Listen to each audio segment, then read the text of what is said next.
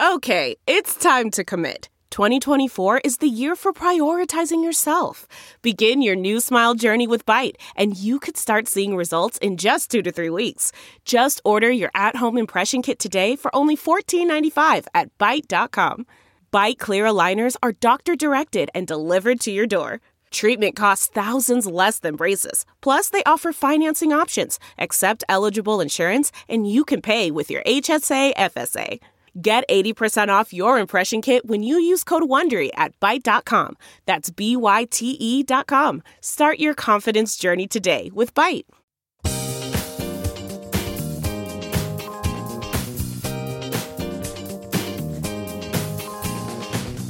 Your Ben Joravsky Show for Wednesday, March 22nd is here.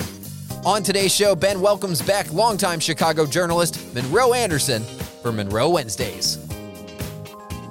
The Ben Joravsky Show is brought to you in part by SEIU Healthcare Illinois, Indiana, the Chicago Federation of Labor, the Chicago Teachers Union, and Chicago Reader. ChicagoReader.com for everything there is to know in the city of Chicago, where to go, what to do, what to eat, what to drink, and so much more. Columns from Ben Joravsky, bonus interviews from Ben Joravsky. It's all there at ChicagoReader.com. Hey, just throw on a forward slash Joravsky and you'll find even more great stuff from Benjamin himself. That's J O R A V as in victory, S K Y. Hello again, everybody. Ben Joravsky here. We're calling this Where's JB Wednesday, and here's why. So I'm going to try something a little different uh, today. I'm going to be cool and calm. I'm not going to rant. I'm not going to rail. I've been known to uh, make these what uh, decisions, announcements, uh, resolutions that I will not rant and rail because ranting and railing, I've discovered, doesn't really win people over to my argument. I think cool, measured, and calm. More like MSNBC. Monroe's with me. Uh, he uh, is a big fan of MSNBC. So I'm going to just try to, what? I'm going to try to conjure up my inner MSNBC and be cool and calm. And I'm not going to rant and rail. I'm not going to be the lunatic socialist at the microphone in the attic overlooking the alley. No, no, no, no, no. I'm going to be polished and smooth as I say what I say. So I'm noticing that there is what? A disconnect, I guess is the right word, between Chicago voters, Chicago voters and the mayoral election. Chicago voters, by and large, uh, are a liberal lot. 85%, 85%, ladies and gentlemen, voted against Donald John Trump, not only in 2020, but in 2016. The candidate running against Trump didn't matter. They voted against Trump. In 2016, Hillary Clinton, 85%, more or less. In 2020, Joe Biden, 85%, more or less. I'm convinced that if Monroe Anderson was on the ballot in 2020, he would have gotten 85% of the vote against Donald Trump. That's how much Chicago voters are against Donald Trump. Fast forward to the mayoral election of 2023. Chicago voters are poised, ready, eager, salivating at the mouth, particularly in the north side and the northwest side and the north and the southwest side, to elect a MAGA man as their mayor. I'm a calm and cool. I'm just pointing this out. I'm not ranting. I'm not railing. I'm not gonna. I'm gonna resist the temptation to insult or try to shame Chicago voters. I'm. I'm just gonna point it out. They're getting ready to elect Paul Vallas as mayor of the city of Chicago. And Paul Vallas has been courting MAGA. I'll, I'll put the best spin on it.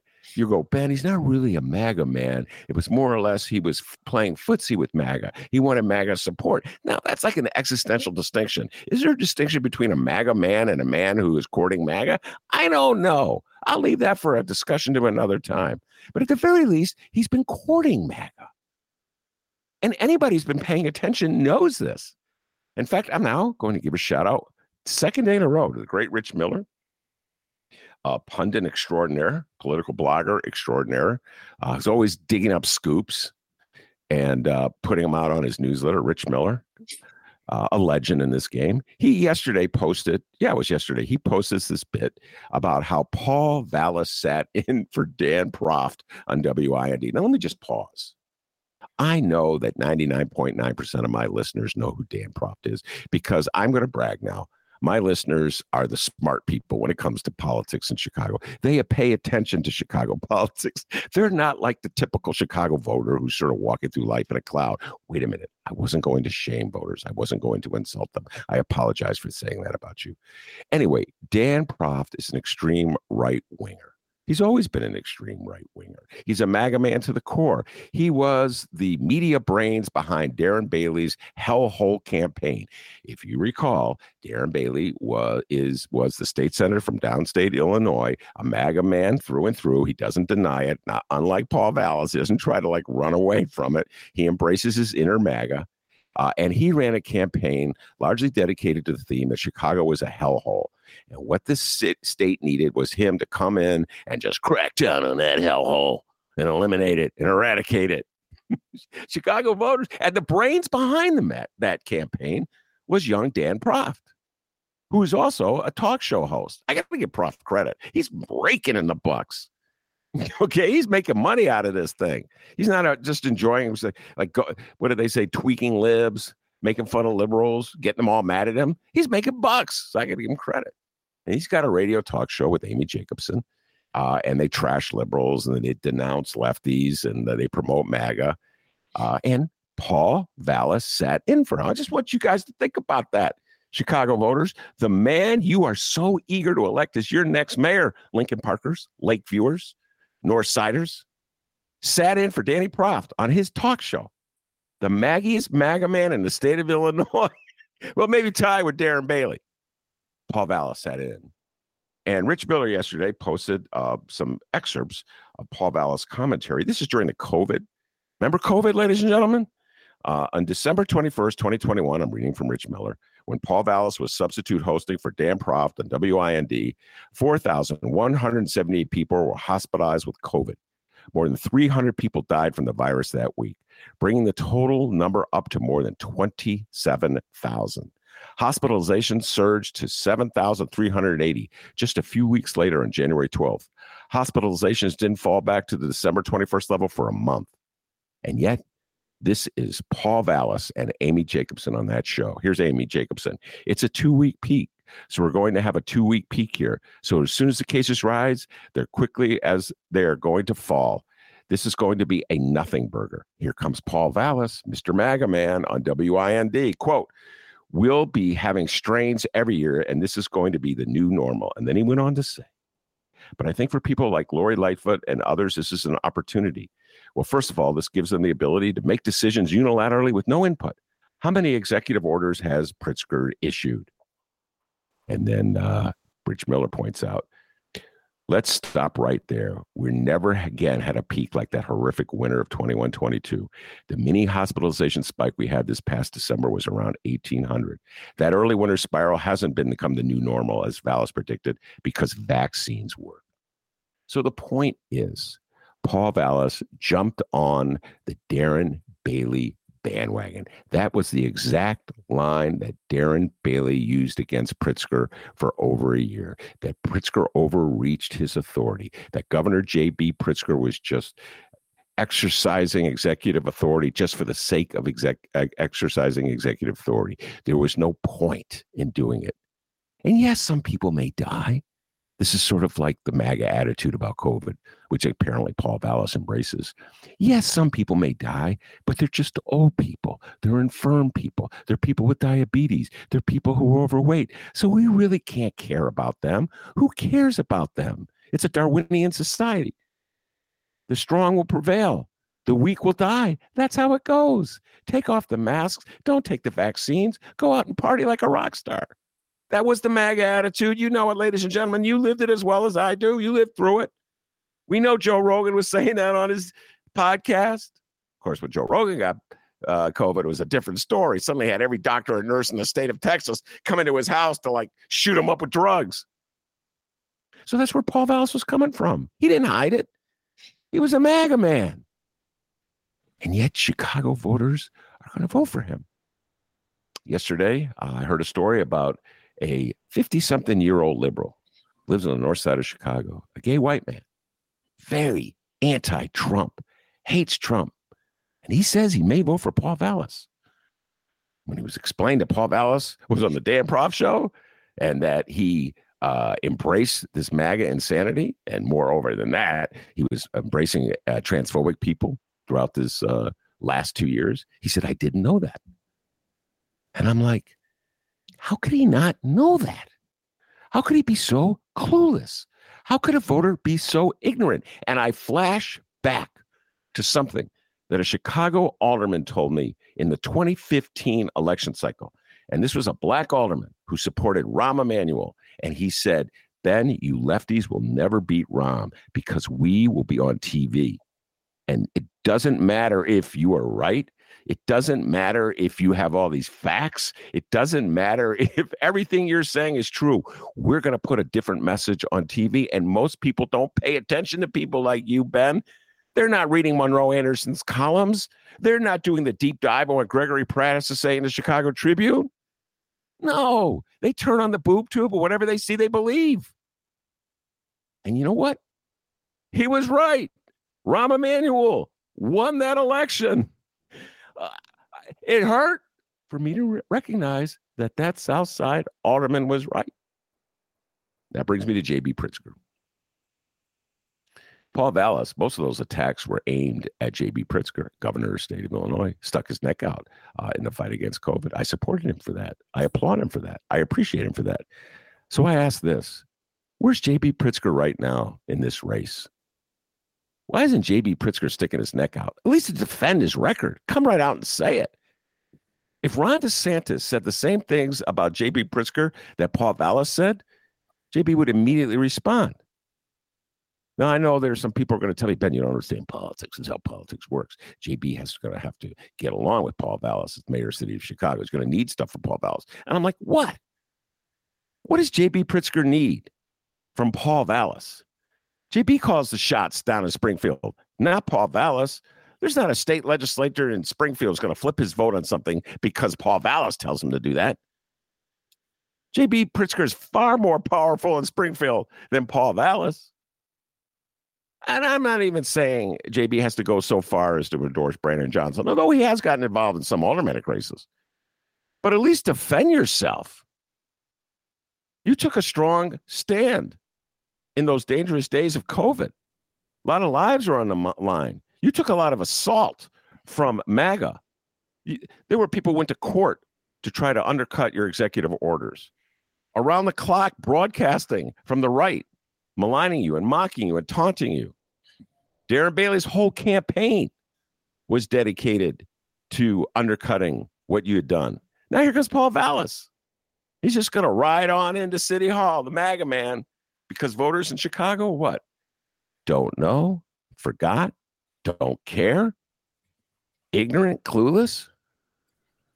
At some point, I would really like to hear from J.B. Pritzker and I'll tell you what, if JB Pritzker was running this campaign with the kind of money he could bring to a campaign, man, Paul Vallas wouldn't be at 44% of the vote.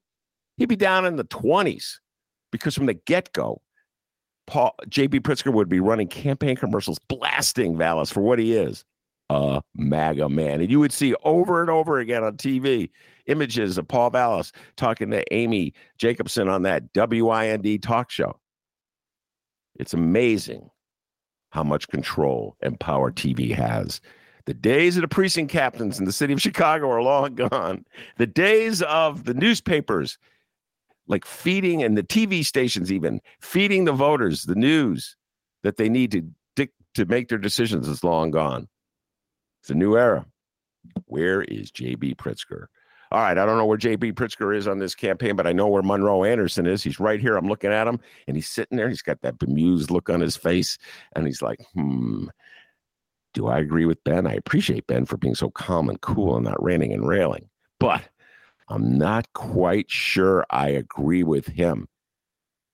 So, Monroe, is Paul Vallas a MAGA man? Go. No. he he is a MAGA man light. And what is the difference? The difference is that he's he's not hard, hardcore. He he he's he's not regurgitating all the MAGA points. Just some of them. Just some of them. I see. And and and he's he's he's sort of on the down low in his MAGA MAGA manism. he's not out there. He, he's not a DeSantis, for example. Uh, he's not a or, or, or an Abbott. you know, he's he's he's he, he's not spouting m- much of this stuff. So Not now. Now that he's running for mayor of city of Chicago, he's not. Yeah, right. Well, even back he he's not on. He's not. It's it's it's hard to get him on record where he's spouting his interests because this is where he he made his living, his money is is um on charter schools. Hmm. So this is what he's in, in favor favor of.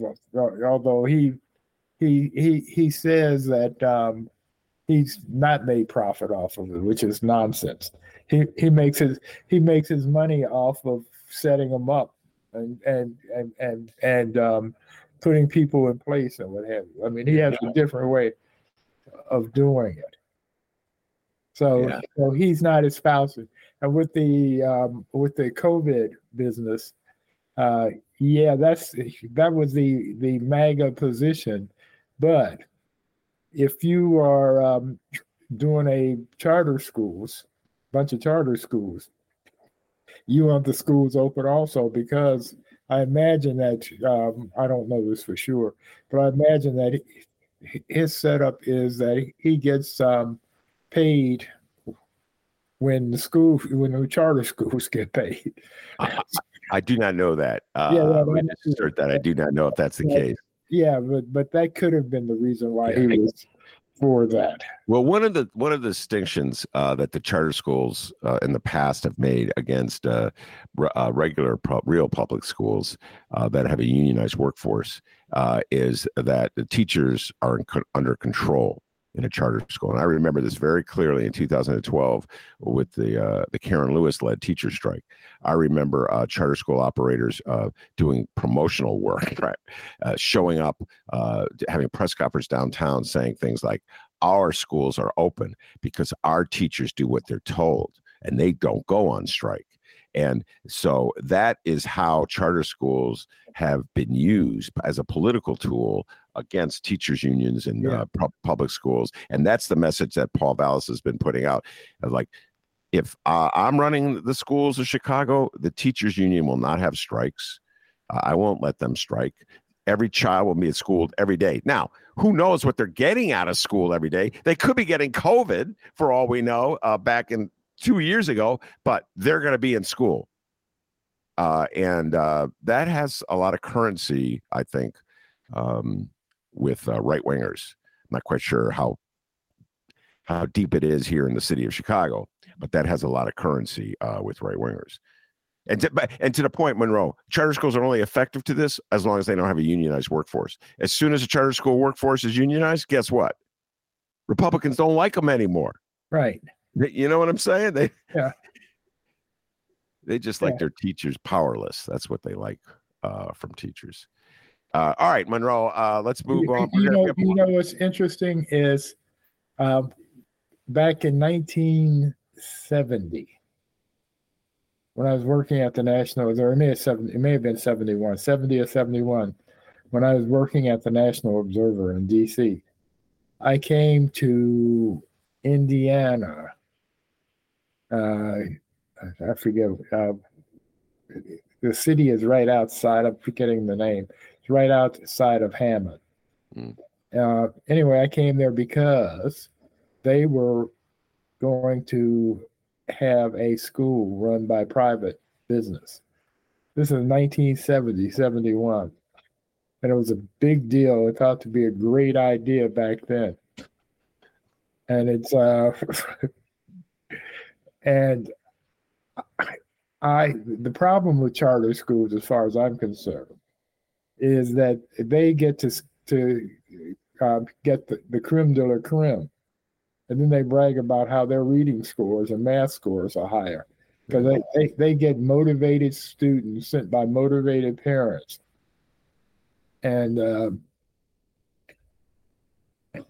and I, I I think in a lot of cases the teachers may like teaching at charter schools better. I don't know. Uh, I don't know about that. The turnover, the last stories I did, the turnover at the charter schools was much higher again because they don't pay as much, they don't have the benefits, uh, and there's a sense of powerlessness, and there's changes at the top. There's a lot more uncertainty. Uh, I've not done the investigation, the deep dive in the last couple Okay, of years. yeah, and I don't know. Uh, I- turnover was much higher uh, back uh, at the height of the charter school movement. And uh, again, you make more money at a, a regular school. This is my argument. And we're moving away from where I want to go. But this is my argument. It's like, why would people embrace the notion that a lesser paid teacher is a better employee than a higher paid teacher? It's a concept of viewing the world that exists nowhere else. Nowhere else in the universe do, do you equate better, better being better at a job with being paid less. If Jeff Bezos at Amazon wanted the smartest computer programmer in the world, he would not go, hmm, I know what I'm going to do. I'm going to offer them less money. And that will be the incentive to have them come here. Furthermore, I'm going to malign them and mock them. that will bring the, best and the brightest to me. That concept is laughable in any industry in the world except teaching. And particularly when it comes to teaching uh, poor black kids. I've heard this now for how many years, Monroe? The problem with the public schools of Chicago are the teachers. So we're going to pay them less, make it easier to fire them, and we're going to mock them. And that'll bring in the best teachers in Chicago to go work at poor schools in the inner city. I'm like, what? Help me, Monroe. Please help me with the logic there. Where does that work in journalism? Does that work in Hollywood? Does that work in You may, be, finance? you may be working in journalism now. it used to not. Less, Right, exactly. whether you like it or not. Right. All right, Monroe, I need an explanation from you. Uh, you've been around Chicago politics even longer than I have, if such a thing as possible. Uh, and uh, your old friend, uh, Congressman Bobby Rush, former Congressman Bobby Rush, I should say, endorsed Paul Vallas uh, the other day for mayor of city of Chicago. Interesting. Uh, I got to give a shout out to Gregory Pratt uh, for this one, Chicago Tribune's Gregory Pratt. He noted this in a tweet, really be concise. Uh, Bobby Rush has gone from follow me, uh, Monroe, in 2019 endorsing Bill Daley.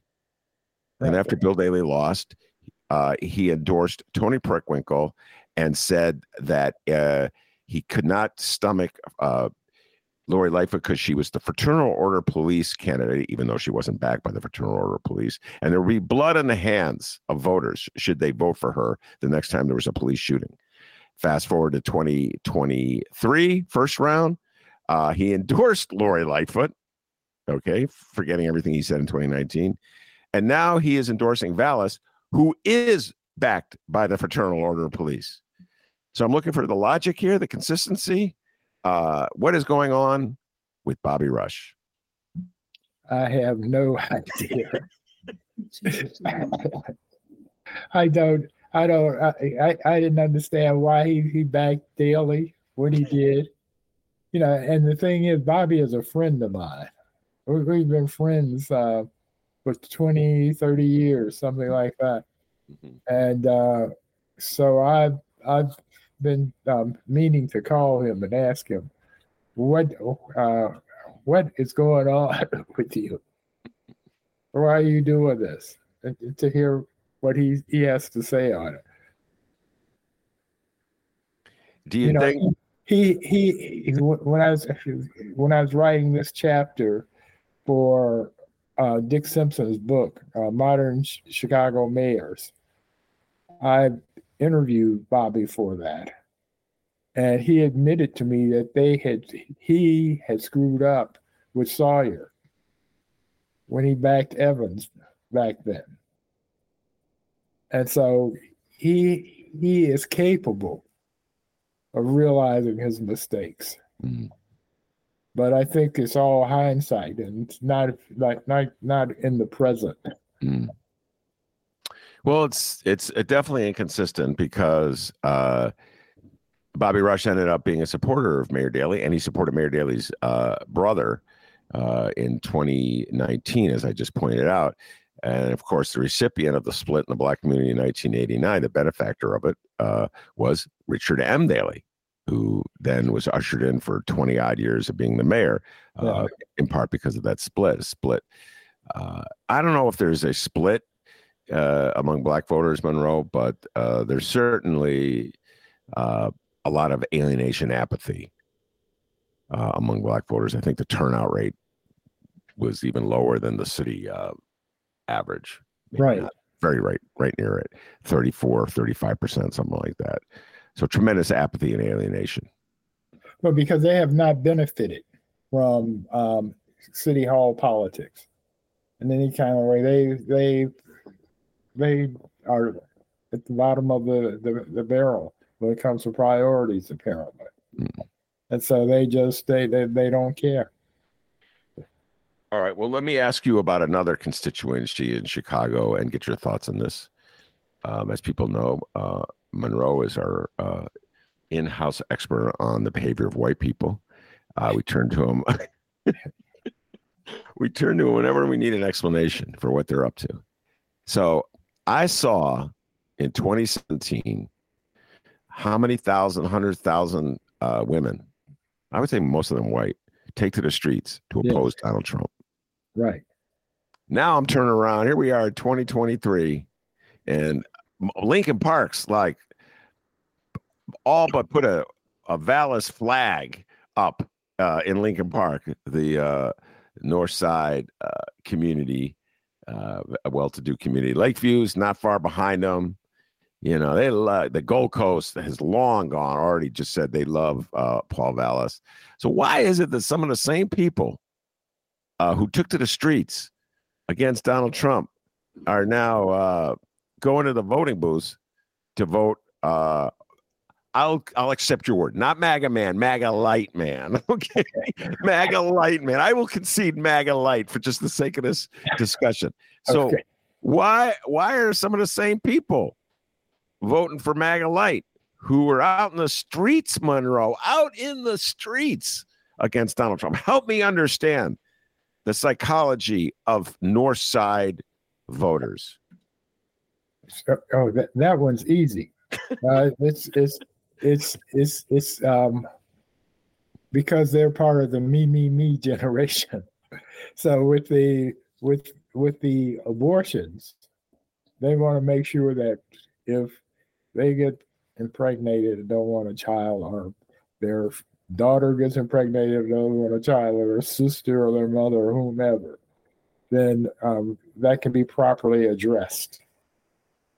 Whereas uh, with Vallas versus Johnson, they think that Val they, they believe in Vallas's claims that he's going to make them safer, because this is the first election, mayor election, where they feel threatened, like really threatened by because crime is everywhere over the city, and uh, it's actually it's it's it's it's what I'm thinking of as the true long COVID. When they talk about long COVID, they, cer- cer- certain people who had the disease still have have problems because of the disease.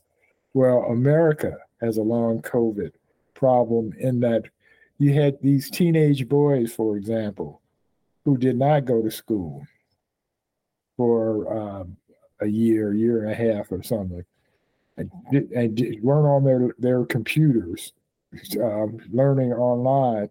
They were out in the streets doing whatever they were doing, uh, and as a result, you have the, the, these kids learned crimes and got into the habit of doing crimes, and so and this is across the country. But you have crimes across the country. It's not just Chicago. Mm. Uh, and um, they didn't care. The the, the uh, limousine liberals on the lake shore didn't care about crime so much as long as it was on the south side and the west side. Uh, but my God, they're hitting Oak Street Yeah. and Michigan Avenue. What is this world coming to? Oh, well, a, a white man will know what to do about it. So we want Paul.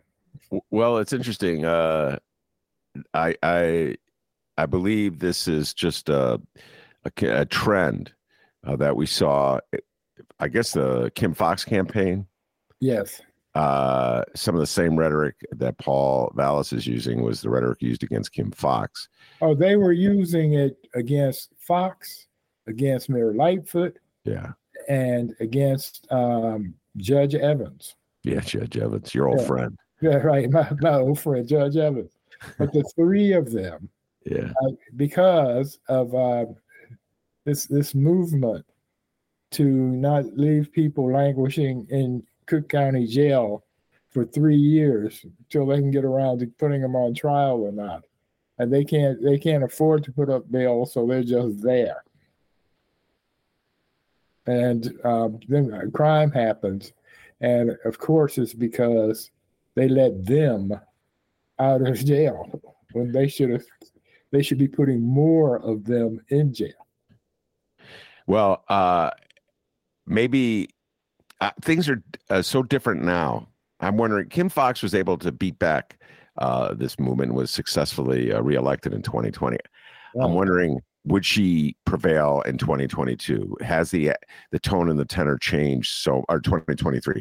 I, I don't know the answer to that question. But to me, the Vallas uh, campaign is just a replay of the uh, campaigns against Kim Foxx that were unsuccessful, both in the Democratic primary and the general. Right. And we may, you know, we don't know. I mean, the race is close enough where we don't know the outcome. Hmm. In fact, the outcome mainly will uh, depend on turnout. Yeah. If the unions love Johnson enough and get out there, he will win. Uh, if not, Paul Vallas will win because he's backed by, and you can tell that from the TV advertising, he's ba- backed by executives, corporate executives from all over. Oh my goodness, he's corporate Chicago. So, I mean, Exactly. he's Baby Rahm, Baby Daley. He's not Yeah. getting the kind of money they're getting, Right. uh, but he's right there. Uh, and when you say unions, again, I'm going to make a distinction. Uh, you're talking. You're, there's a, a a divide in the union movement in the city of Chicago on this matter. well, the, the labor, the, the the trades unions are with Vallas, right. uh, and the teachers union and SEIU uh, unions are with Johnson. Um, yeah, well, and- well, you know, because the trade unions in Chicago historically have been more MAGA than than, than, liberal or anything.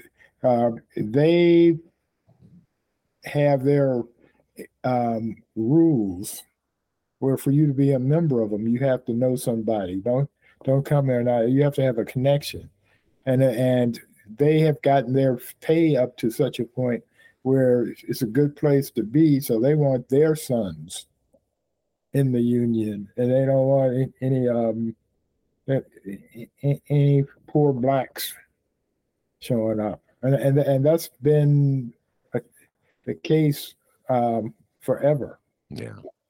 Well, uh, by the way, uh, Stacey Davis Gates, we talked about this yesterday, got in trouble on this point. Uh, had a field day with this one yesterday where uh, she, um, in a in a interview, Stacey Davis Gates, head of the Chicago Teachers Union, uh, Chicago Teachers Union, big supporters of Brandon Johnson, who uh, used to work for the Teachers Union, uh, and she dismissed uh, the trades as how does she put it, uh, white guys in hard hats. And uh and so then all the unions got the trade unions guys got really assaulted and mad. I just had a field day with that Monroe because they sounded kind of woke when they got upset. You know, I'm like, wait a minute, you sound pretty woke. Yeah, right. Exactly. I thought you were supposed to be anti-woke. This sounds Yeah. pretty woke. Like your feelings were hurt. That's what like within that what the uh anti-woke people say. You can't say anything about anybody because your feelings get hurt. Your guy Bill Maher and Chris Rock and Dave Chappelle, all these Joe Rogan, they're like, you can't say anything anymore. I want to make fun of everybody, but their feelings are hurt, so I'm going to make fun of them anyway. And so Stacey Davis Gates goes, okay, I- I'll make fun of white trade unions and all. Everybody, oh, she's so mean. She's picking on us. I don't know. Yeah, I mean, the- thing is, if if you look at these trade unions, the construction trade, for example, uh, it's, it's a lot of white men and very few blacks. Uh, are and, and there are more Hispanics, I think. Now, this is a, uh, where I've actually done hardcore re- research on it. But what happens, um, this much I do know, but what happens is you will have a Hispanic guy in Mexico come up here and um, he will manage before it's over to get his whole crew that was in Mexico up here doing work in Chicago. And, uh, and there's a cohesiveness among them, and they are skilled in construction. So um, they're not being integrated so much into white construction crews as, as they do their own. All right. Uh, moving away from that topic, okay. I just want to address something here. Uh, yeah. Some of my uh, younger listeners, uh, they think when you and I get together, uh, it's just two old baby boomers talking, and we don't give enough credit. So I'm just this is some uh, criticism I've got from some of our younger listeners that Monroe and I, you old two old baby boomers get together. You don't give credit uh, to the movement, the Brandon Johnson movement. Uh, that you're too stuck in your old ways because you believe that um, it, uh, it, all that matters is you get the corporate donations, you get on TV, and you don't understand what Brandon Johnson, uh, his campaign has successfully done with its door to door outreach. And you will wake up on election day stunned to realize that the old ways have changed. To quote Bob Dylan, the old road is rapidly fading. Uh, and uh, you better get out of the way. oh, now I'm gonna start supporting Dylan here. Uh, and I I think they have some merit there, Mon- Monroe. I think that you and I, as a couple old baby boomers, uh, and um, we're so used to the old way, we can't imagine we can't imagine a ground game. We can't imagine people who actually go door to door. We can't imagine true believers. Yeah, that's, that's not on the city payroll. Yeah, they, uh, and really, patronage was killed. You can't even order city payrollers to do it. These, exactly. these are people who are doing it not because their job relies on it which is so funny that they call it the, the teachers union the new machine. There is not one teacher in the city of Chicago whose job depends on going door to door for Brandon Johnson. Right. Not one. Right. Their jobs are protected. Right. You, you, cannot force them to do that. They're do if they if someone goes door to door for Brandon Johnson, they're doing it because they believe in that campaign. Right.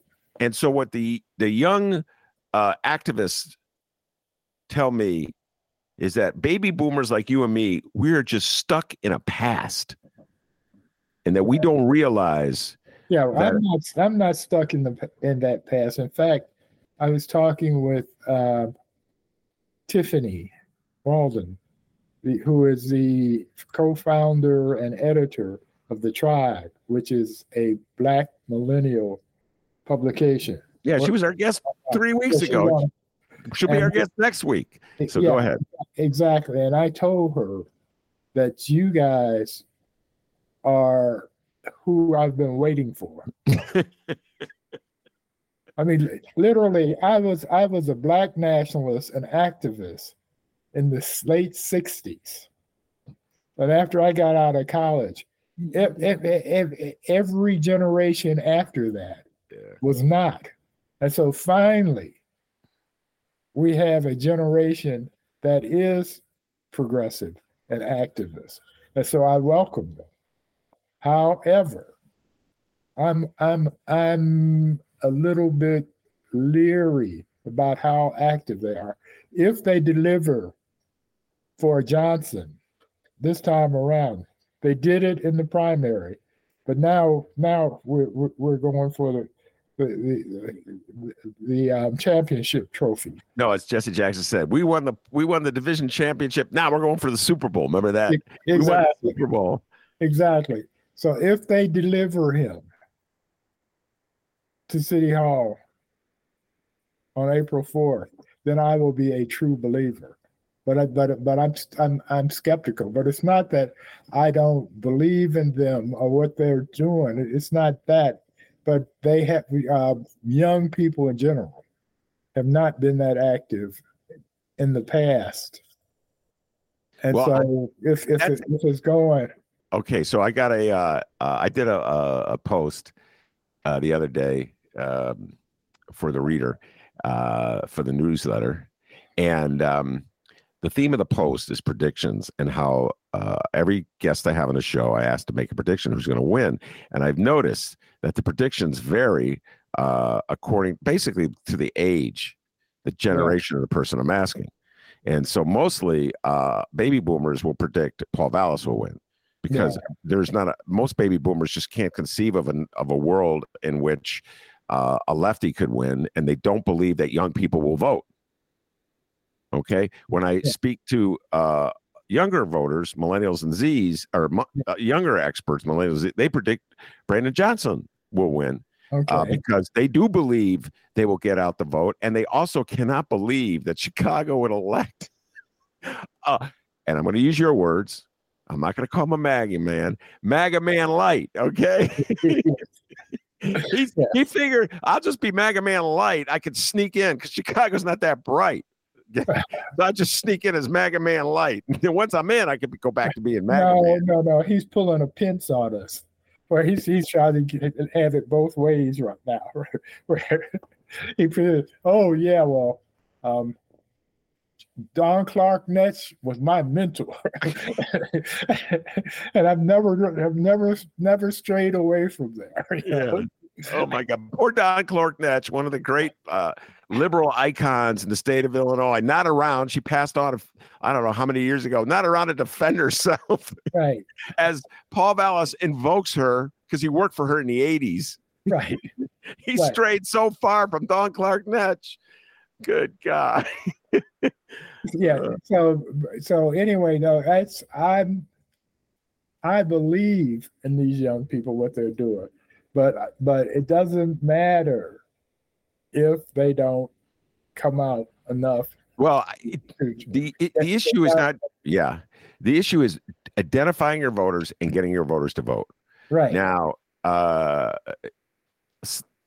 there's two separate issues here. There's the, the fact that only 35% tops will vote. I mean, 65% is outside of the loop, right. which is, they're not part of the process. So I don't believe the Brandon Johnson campaign uh, has made significant strides in reducing that 65%. What, what I think they're saying is that of the 35% who vote, we know who our voters are in that group, and we will make sure they vote and we will be disciplined and focused about that, and that will prevail. The last election in Chicago, in which the city successfully transformed City Hall, transferred power from the old elite to a new movement by getting more people to a vote, by expanding the voter base, was Harold Washington in 83.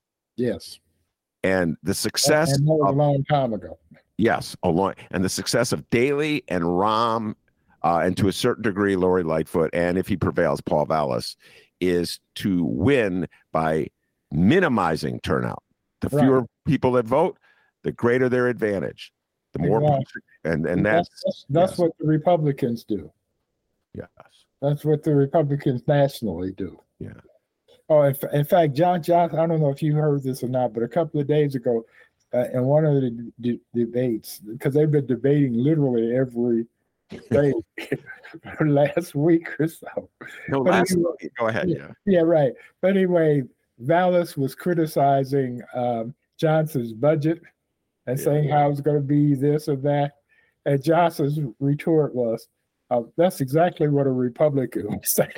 that was a good one. That was a great comeback. Great comeback. By the way, voters, if you actually believe that Paul Vallas can deliver a balanced budget, you are so deluded. I watched this man and he's from the Daley team.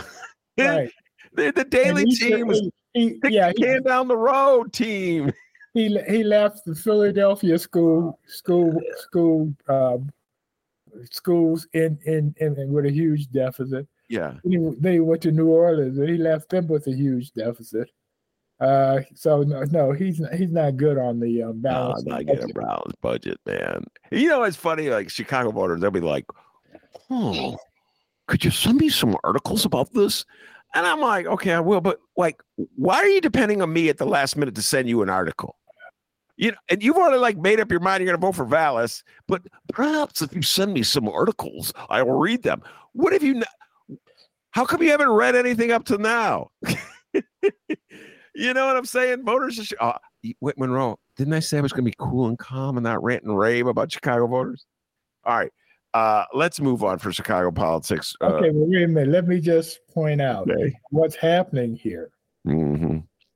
Um, reminds me of uh, an older black businessman I was talking to 30 some years ago. So I mean, so he, he's more than I can't remember who it was, but more than likely he's not alive today, or if he is, he's 99 and a half years old. But anyway, he says to me, the white man's ice is Oh. cold. And that's what's going on here. I mean, Vallas's ideas and what have you are no better, not as good in many instances as Johnson's. But because he's a white man, his ice is colder than anything that um, Johnson is, can bring to the table. That is, uh, I hope you write that for TRiiBE in your essay. Uh, Monroe told me that before we went on the air, and I had a pause uh, because I thought that was just such a powerful statement. And uh, shout out Mark Sims. We talk about this so much when Mark is on the show and uh, when Monroe is on the show. Just like these attitudes embedded in people's minds, whether they realize it or not, uh, about white and black and the notion that a, a white man will always be somehow or other superior to a black man when it comes to things, mental things, Right. not basketball or football. White people Now, are like, there was a time when we weren't as good at that. Yeah. Before we got a chance to play. I mean, one of the reasons Yes. we couldn't play is because we weren't good enough. You know, it's like and when that changed, now white people are like, like when a white team, a team of comprised of white people beats a team mostly of black people, they're like, wow, we beat a black team. yeah, right, exactly. wow, we're so special. Right, know, exactly. And no, no, no. We're hard. We're, we're, we're we we worked hard. Yeah. We practiced hard. We prepared. yeah, They just have natural talent.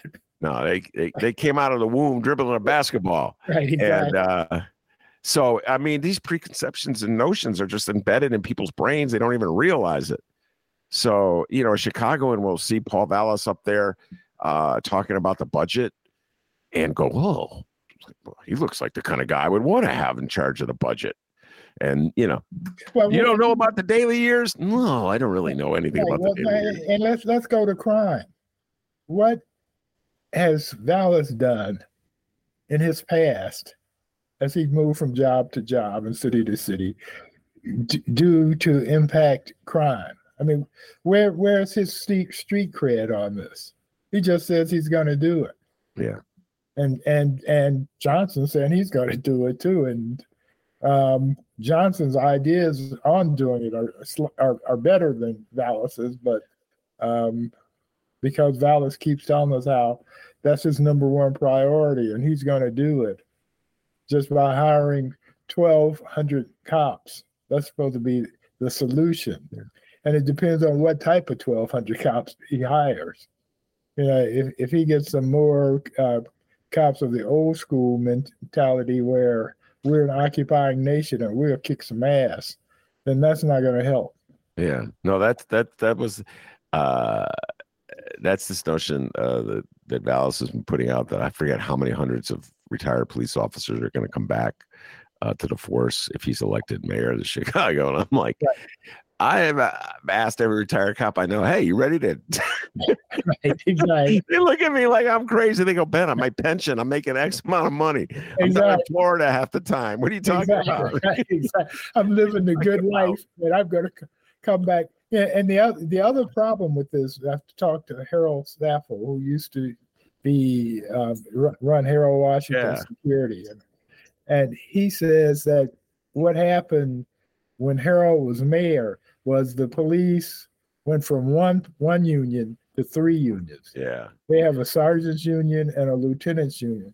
So that's three different um, managers that the mayor has to has, has to deal with. And that with the union guys, what they're doing now is um, they've s- set up rules where they get to pick their assignments. and the old white guys don't want to be in the ghetto. They want their desk job. Yeah, so they're not about to come back out of retirement. All right, let's uh, switch to Trump. Okay, uh, and uh, usually M- Monroe and I are talking Trump, Trump, Trump, but we, uh, I m- must admit, uh, our attentions have uh, diverted a bit because this Chicago election is here. as I speak, maybe it's happened already. I think my phone would have blown up. Donald Trump is on the verge of being indicted in New York. it's not going to happen today. It's not going to. Okay, yeah. there we go. Monroe so, with breaking news. He uh, lied about yesterday, and it's not happening today. So, uh, so th- this is there's uh, how many four investigations into Donald Trump? I want to say yes, four in- investigations into Donald Trump right four now. Serious ones. That serious ones that could re- yeah. lead to indictments. Yeah. Uh, and this is the one having to do with uh, paying hush money to Stormy Daniels, right. uh, the porno star who had a one night affair, uh, to quote Jerry Butler, uh, with um, Donald Trump back in 2006. I want to say 2006, wasn't that right, Monroe? Many years ago, uh, before anybody could even conceive that Donald Trump uh, would uh, be elected president of the United States. Now, he, of course, is the most powerful man in the Republican Party still. Uh, and so, as he awaits this uh, almost guaranteed indictment, Donald Trump is strategizing. And I just read this uh, fascinating article in the New York Times, classic New York Times article uh, by uh, Michael Bender and Maggie uh, Haberman. And generally, a theme of a New York Times article, Monroe, is um, Donald Trump is on the uh, on the ropes, but be scared, very scared, uh, liberal readers, because he could probably get off the ropes. So keep clicking, clicking, clicking here, because be scared, be scared, which is classic New York Times. You'll never get him. You'll never get him. And then the beautiful thing about Monroe, is like, "Oh, he's going down. He's going down." So I'm going to read you a few things and get and get your responses from this article. A lot okay. of this has to. Maggie Haberman, uh, she's been writing about Donald Trump for years. She probably knows Donald Trump and the way he operates as well as any reporter in uh, in America. Well, all the New York reporters, no doubt, you know, long time reporters, no yeah. doubt. From That's way back when, they, yeah, they they thought he was a buffoon. That's why they didn't, they didn't take his his uh, candidacy seriously. Well, she covered him throughout the White House years too, so she yeah. she, she takes him very seriously as a force. Here yeah, we go. Now, yeah, right, of course. All right, so here we go. Here's here's uh, this. All right, get your response to this.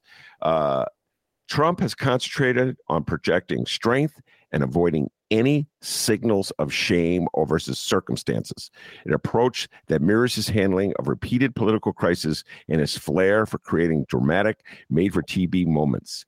Seeing Trump after a court appearance could also galvanize his supporters, whom Trump argued urged over the weekend to protest in the event of his arrest. Quote, Trump wants to be defiant to show the world that if he can try to do this, if they can try to do this to him, they could do it to anyone, uh, says one person who spoke to Trump over the weekend. Monroe, what do you think? Uh, can Donald Trump get away with it? Can he project strength and courage as he does that perp walk and uh, gets his mugshot taken? Will he win over MAGA? He has MAGA. MAGA's in his back pocket. Uh, the, the problem is Trump has become Johnny One Note. He keeps doing the same things over and over again. And um, it's not working for him right now. For example, he lied about the, the fact that he was going to be um, indicted yesterday, and he called for protests. so he asked for protests. Protests he got in New York, uh, where they were expecting him to be indicted. Uh, Twenty people showed up. it was it was twice as many reporters there as there was protesters. Uh, there's a bridge to that leads to his private club in Florida, Mar-a-Lago. Uh, tw- uh, about 20 people showed up there. And then there were a few people in front of Trump Tower also. So if we add them all up, he had less than 100 people mm. protesting on his being indicted. Now, when he shows up with some bracelets on,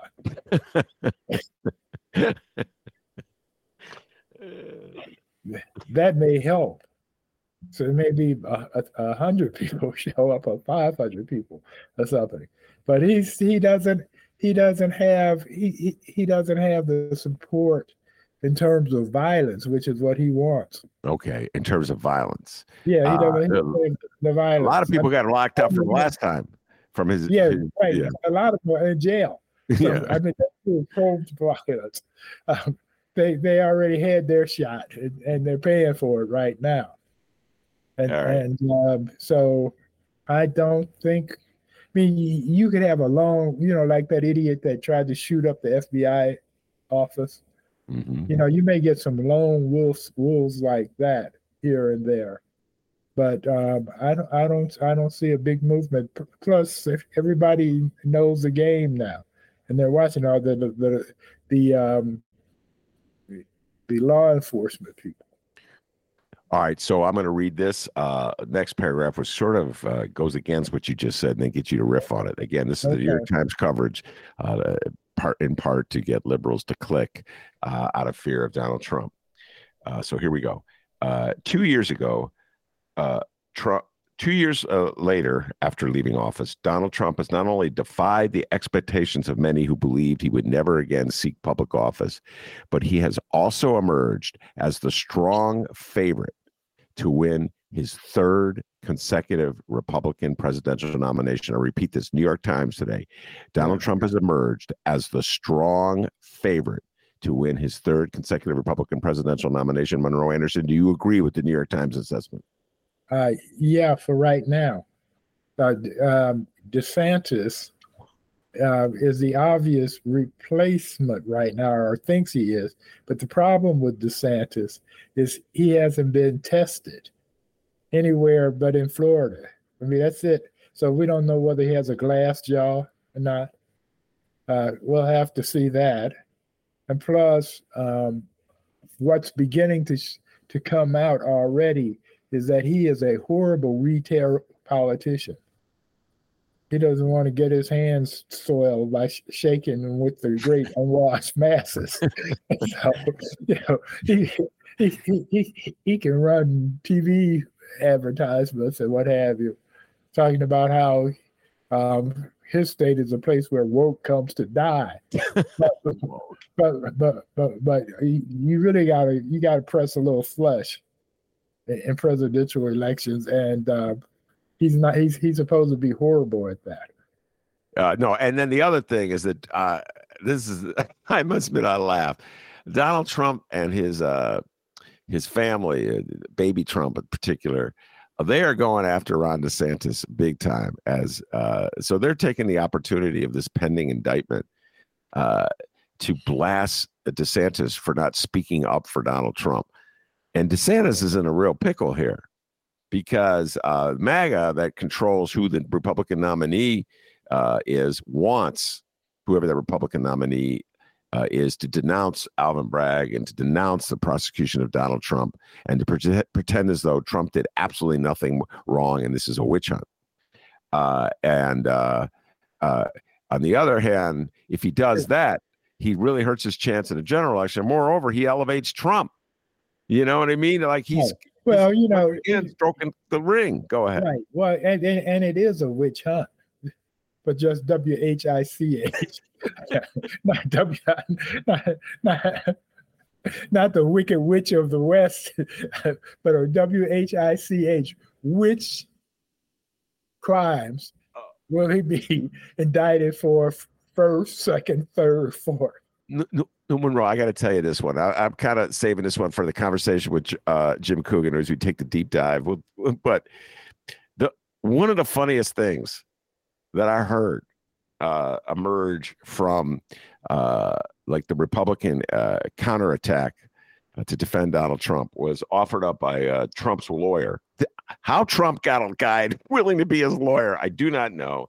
Uh, uh, Joe uh, Tacopina, Tacopina, I'm not sure how he pronounces his name. We went on TV and he goes, so he, uh, they're acknowledging that money was paid, Yeah. okay, to uh, the stripper. All right, to the Right. porn star. Excuse me. They acknowledge that uh, Michael Cohen passed on money to Stormy Daniels, uh, but they don't want to acknowledge that uh, Trump uh, had a one night affair with her uh, because that would like he would lose credibility uh, with evangelicals who don't believe that husbands should have affairs uh, with porn stars or anybody, uh, particularly after their wife has just given birth to their child, which is what right. happened here in this yeah. particular case. Uh, and so this, this this lawyer for Trump went on TV and he goes, "We are distorting laws to try and bag President Trump. He had to pay money." Because there was going to be an allegation that was going to be publicly embarrassing to him, regardless of the campaign. There is no crime here. I laughed out loud. Publicly, wait, the notion would be publicly embarrassing to Donald Trump that he had a one night affair with a porno star. This man bragged about his ability to win over women. He bragged about his ability he could grab any woman by the private parts, Monroe. This is part of his brand. And now suddenly he was paying the money. This lawyer wants you to believe that Donald Trump was embarrassed. But he was made he did this on MSNBC. Ari Melber, he did an Ari Melber show, and he came off like a mob law lawyer. I mean, he was yelling at him and screaming at him, and and and, and Ari holds up a sheet of paper with some evidence on it, and he's he's reading from the paper and and and waving it, and and the lawyer is trying to grab it out of his hand. yeah, the evidence out of his hand. You know, it's, you know it's, it's, a joke. I mean, it's, it, I mean, you can't. There's there's no defending Trump. Well, I uh, I guess uh, it's sort of tying it all together. Uh, what makes Vallas uh, MAGA light is that at this current phase of his existence, I can't imagine in a million years him defending Trump. Okay, because he's looking worried about those Lincoln Park voters, those Lakeview voters, you know, even a few Gold Coast voters. Like, yeah, even with crime, uh, they may be offended if I defend Trump, so I can't do it. But I'm going to tell you right now, Monroe, uh, a year ago, Vallas might have been on uh, the Danny Proft show defending tr- Trump, and that's I could see that happening. Uh, We'll close with this quote from the New York Times, Monroe. This one is pretty funny. Uh, well, they're all pretty funny. Uh, again, these are New York Times article about Donald Trump and how he's handling uh, his pending indictment. Uh, Donald Trump has found relief in a new routine, playing 36 holes of golf a day and timing his arrival at dinner on the Mar-a-Lago terrace with nightly standing ovations from dues paying members who are already seated. Yeah. Damn. He's and playing. He gets pissed off if they don't applaud him. He gets pissed off. Oh my God. This is twisted. No, he's damaged goods. He's, he's, he's twisted. Damaged goods. I, will tell you what, ladies and gentlemen, 36 holes of golf is no joke. Guarantee you, he's in a golf cart. Donald Trump is not walking 36 holes of golf. Just yeah, saying that, right? no, he's, he's not walking one hole of golf. and come on, Mar-a-Lago, you got to be a special kind. And he cheats when he plays golf. Yeah, he cheats. Yeah, he cheats when he plays golf too. But you got to be a one a hell of a sycophant to be sitting there eating your dinner. Donald Trump walks in, you give him a standing ovation, Monroe. That is like now. Well, they paid two hundred thousand dollars to be part of the club, so they got to do it. Yeah, they got to do it, and and and he made them his his. his it's the one thing that he actually achieved legislatively, which was giving money to corporations or rich folks. Um, he did so. You know, they're applauding him because uh, for that. Uh, all right, so we'll close with this, tying all our themes together. If Paul Vallas, by chance, were at that Mar-a-Lago diner and Paul and Donnie Trump walked in, would he too rise to his feet and cheer him on? Or is he in his new MAGA light mode and would he just stay seated and be discreet? Monroe Anderson, answer that question. Uh, he'd applaud. but there no no there's no cameras there, so yeah. he, would applaud. Uh, he's MAGA light only when the cameras are on. The cameras go away. He's full MAGA. That's your next mayor, Chicago. Enjoy him. All you uh, women marchers, that's that's the guy you're voting for. All right, Monroe. Uh, too much fun talking about these horrific people. Uh, I think by a week, we'll probably be talking about the indictment of Donald Trump. I can't imagine Alvin Bragg dragging this on much longer. The Manhattan District Attorney. No, no, no it's not Bragg. It's the the the jury that hasn't hasn't voted yet. No, they haven't. I. They're, they're still deliberating. Deliberating. yeah. All right. Very good. And you know, and they're taking their time with it. Um, so we'll see. Um, by next week, we'll know one way or the other. All right.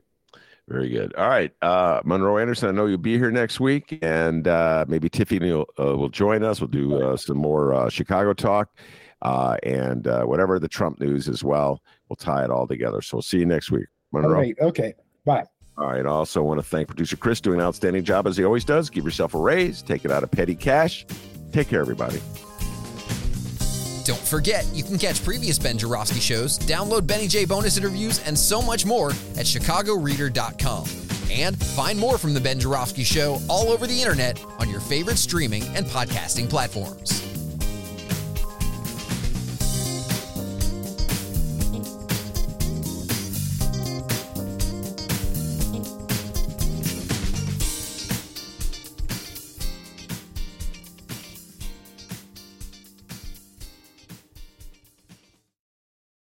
One, two, three, four. Those are numbers. But you already knew that. If you want to know what number you're going to pay each month for your car, use Kelley Blue Book My Wallet on Auto Trader. They're really good at numbers. Auto Trader.